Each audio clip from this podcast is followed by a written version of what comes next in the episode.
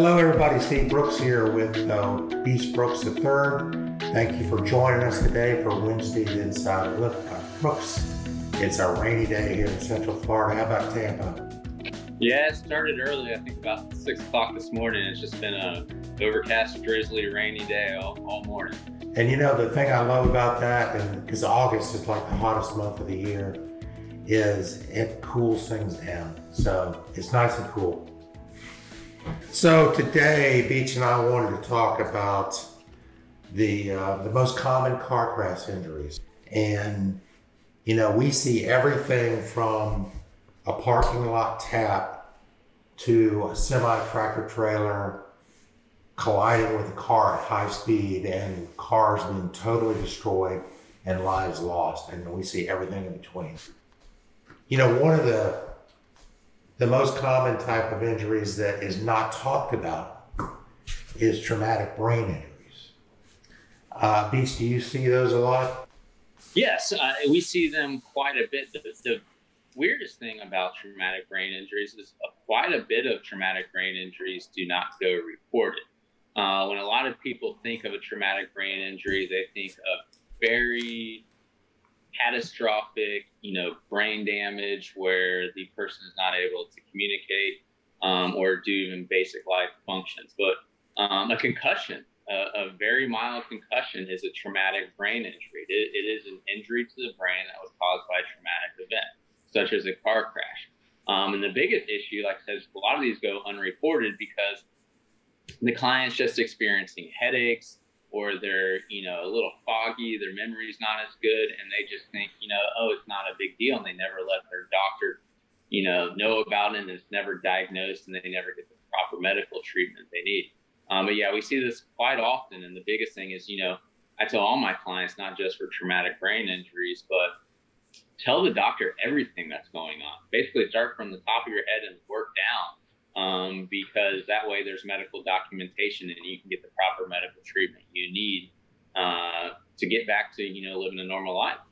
Yeah, you know, I've had the same experience as you.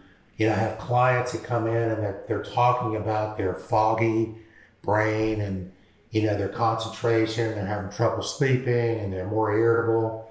And I'm like, well, have you told your doctor?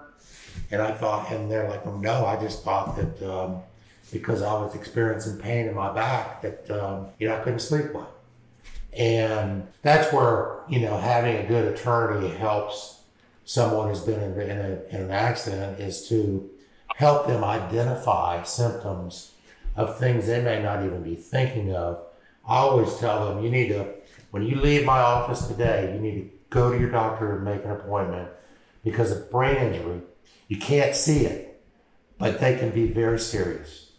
Well, and also pay attention. I tell all my clients that are dealing with traumatic brain injuries or possible, you know, pay attention to the people in your life.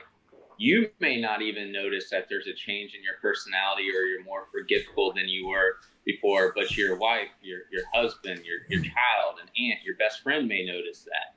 And then that way we can get in, and there is some medical, you know, examinations and stuff we can do that can properly diagnose you. But talk to the people around you. Because they're the ones that knew you before the crash and then have, you know, are dealing with you after the crash. And they may notice a change in your personality or just your cognitive behavior that you may not notice. And that way you can have that discussion with the doctor. Absolutely. Absolutely. You know, another scenario I experience is I have someone who's, you know, 6 weeks post-accident telling me all these symptoms of brain injury. And I'm like, well, have you told your doctor? And they're like, yeah, I did. And they said, I'm okay. And I'm like, well, who did you tell? And what happens is they went to the emergency room and they told the emergency room doctor they hit their head, or they, you know, had a whiplash and their brain was, you know, whipped around. And the doctor took an x-ray and said, everything's fine. Well, unfortunately, an x-ray or a regular MRI machine is not going to capture, you know, brain injury. So there's other modalities. Sometimes a CAT scan will do it, a PET scan, and then there's the diffusion tensor magnetic resonance, and that's the MRI that is specially equipped to identify water molecules in the brain. And when they can see the water molecules, they can see areas where, or pinpoint areas of injury. So it takes a specialized type of diagnostic tool to diagnose a brain injury. So you can't just accept what, you know, I have people who go to the emergency room and ultimately we figure out they have a herniated disc. And they're like, well, the doctor at the emergency room told me I was okay. And what the doctor at the emergency room did was take an x-ray of the back. And an x-ray cannot identify a herniated disc. That requires an MRI or CAT scan. Yeah, and you brought up a good point. I mean, the emergency room is exactly what it says. It's an emergency room. And they have tons of people. I mean, especially now with COVID, they're extremely overworked. They can't necessarily, even though they have great doctors there, they maybe not be able to spend time with some of their patients and explain these, you know, possible injuries to them. They're looking at, you know, broken bones, those type of injuries. A herniated disc is a serious lifelong injury, but a hospital, an ER doctor is not going to necessarily treat that. So that's why it's important to follow up. It's important to go to the hospital if you're experiencing injuries right after a crash, but it's also important to follow up. Yeah, and that's another thing. I mean, my father was a internal medicine doctor. He was, you know, he saw patients and identified diseases, but, you know, you saw very few auto accident cases, traumatic injuries. Most traumatic injuries go to surgeons. But when you have a traumatic injury where there's not a broken bone, if you go to your family doctor, like my dad, he's not going to be accustomed or conditioned or used to identifying soft tissue damage. And that's why it's important to go to a doctor that is, you know, has built his practice around traumatic injuries, whether it's soft tissue or broken bones. And, you know, a personal injury attorney who specializes in personal injury is someone who knows the doctors in the field who are focused on traumatic injuries versus someone who identifies disease. So a lot of clients, they want to go to their family doctor, and their family doctor is probably a great guy and a great doctor, but he's not a great doctor in the realm of identifying trauma. Does that make sense? Yeah, that makes perfect sense. And another thing too, is, you know, a primary care physician, your family doctor may not be able to get you in right away after a car crash. I was speaking to a client yesterday who, unfortunately, you know, was in a car crash, and they contacted their primary care physician, and they weren't going to be able to be seen for, you know, almost a month, as well as the doctor's hours were the standard 8 to 5 during the day. And this person worked a normal job, and they were like, how am I going to be able to get in there to see the doctor? But fortunately, we were able to get that client hooked up with a doctor who stays open till 7:00 at night. So the client didn't have to take off work. They weren't having to pay anything up front for medical expenses, and the doctor was actually able to get them in yesterday. I mean, we had the conversation in the morning, and the client was able to go yesterday evening after work to, you know, start their treatment, start their therapy, to hopefully get them on the road to recovery. Yeah, absolutely. That's great. So what are some other common injuries you see in your practice? You know, probably the most common is the neck and back injuries, the herniated discs, the disc bulges. Those are very common, and rear end collisions, just due to the transfer of energy and the force that pushes your body forward and backwards. And, you know, once again, you mentioned, you know, going to the emergency room, and that is very important to make sure you're getting the proper medical treatment and make sure there's nothing, you know, dire going on. But a lot of ERs only do, like you said, the x-rays or the CT scans, and the herniated disc may not show up on those. Most of the time they do not show up on them. They only show up on MRIs.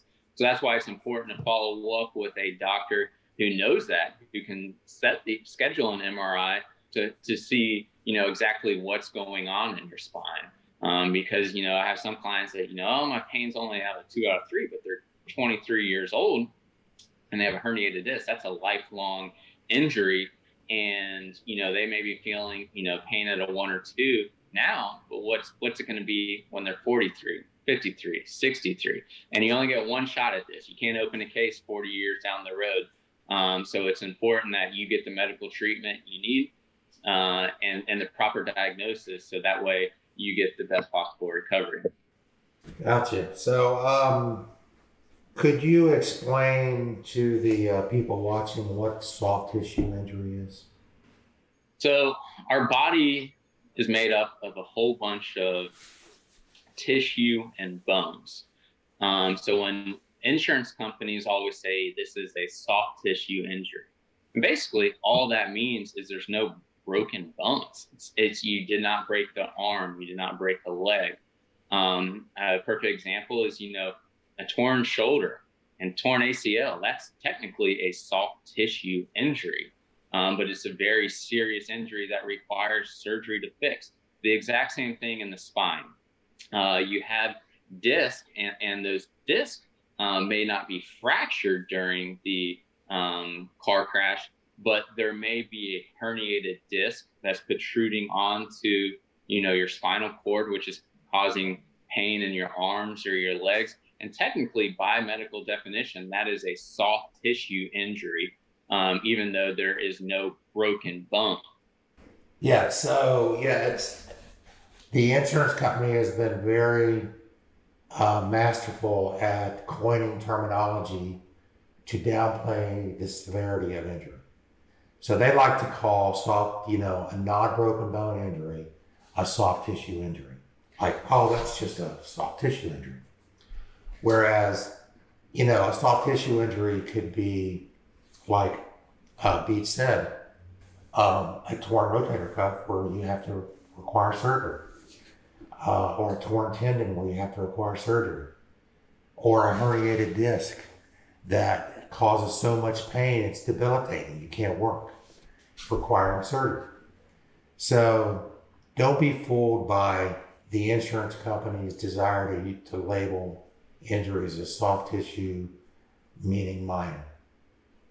The funny thing about that, Steve, too, is most soft tissue injuries are lifelong injuries or need surgical intervention, where a broken bone, a broken arm is not a fun experience, but you put it in a cast, you heal, and you should be able to return, to living the same life you did before. However, if you suffer, a herniated disc, a serious herniated disc, that's a lifelong injury that you can't just put in a cast for 6 to 8 weeks and it gets better. So a lot of times these soft tissue injuries are actually much more serious and last much longer than a broken bone. Yeah, no, I agree. That's a great point. Any other common injuries you see? I think the last one is sort of piggybacks off the first one. And we do see broken bones. I mean, especially in some T-bone crashes. And those are very serious cases as well. But one that's not talked about a lot is, some psychological trauma or PTSD that's associated with a car crash. And I know you've had this experience. Once again, I have clients all the time, that say, I have trouble sleeping. I have nightmares. I'm scared driving. And unfortunately, they never discuss that with a medical doctor. So they don't get the proper diagnosis and they don't get the proper medical treatment, which once again hampers what we're able to do for that client. So it's not just broken bones. It's not just herniated discs. There's a lot of possible injuries out there that could be sustained in a car crash. And part of our job is not only to make sure that you get the best possible recovery, but it's also to make sure that you get the proper treatment. I tell all my clients the number one goal of any personal injury case is to put you in the position you were before that crash ever occurred. And number one on that is to feel better. So, if you're experiencing that PTSD, that trauma after a car crash, make sure you disclose that to your medical providers. Make sure you disclose that to us so that we can get you the proper medical treatment you need moving forward. And like you said earlier, sometimes it's wise to include your friend group or your family to help you kind of get a feel for what's going on, because a lot of times you don't recognize brain injury, you don't recognize PTSD, but welcome feedback from those close to you who may identify that, and the sooner you identify it, the sooner you get treatment, the better off you're going to be. I would like to talk about an uncommon injury. I don't know if you've ever seen a client, Beach, with reflex sympathetic dystrophy, or some people were to refer to it as complex regional pain syndrome. Have you ever had any clients with that? I have. It's a very complex, injury. And once again, a lot of them probably go undiagnosed. Yeah, I've only had about 5 of them in my career, and they can be really huge cases, multi-million-dollar cases.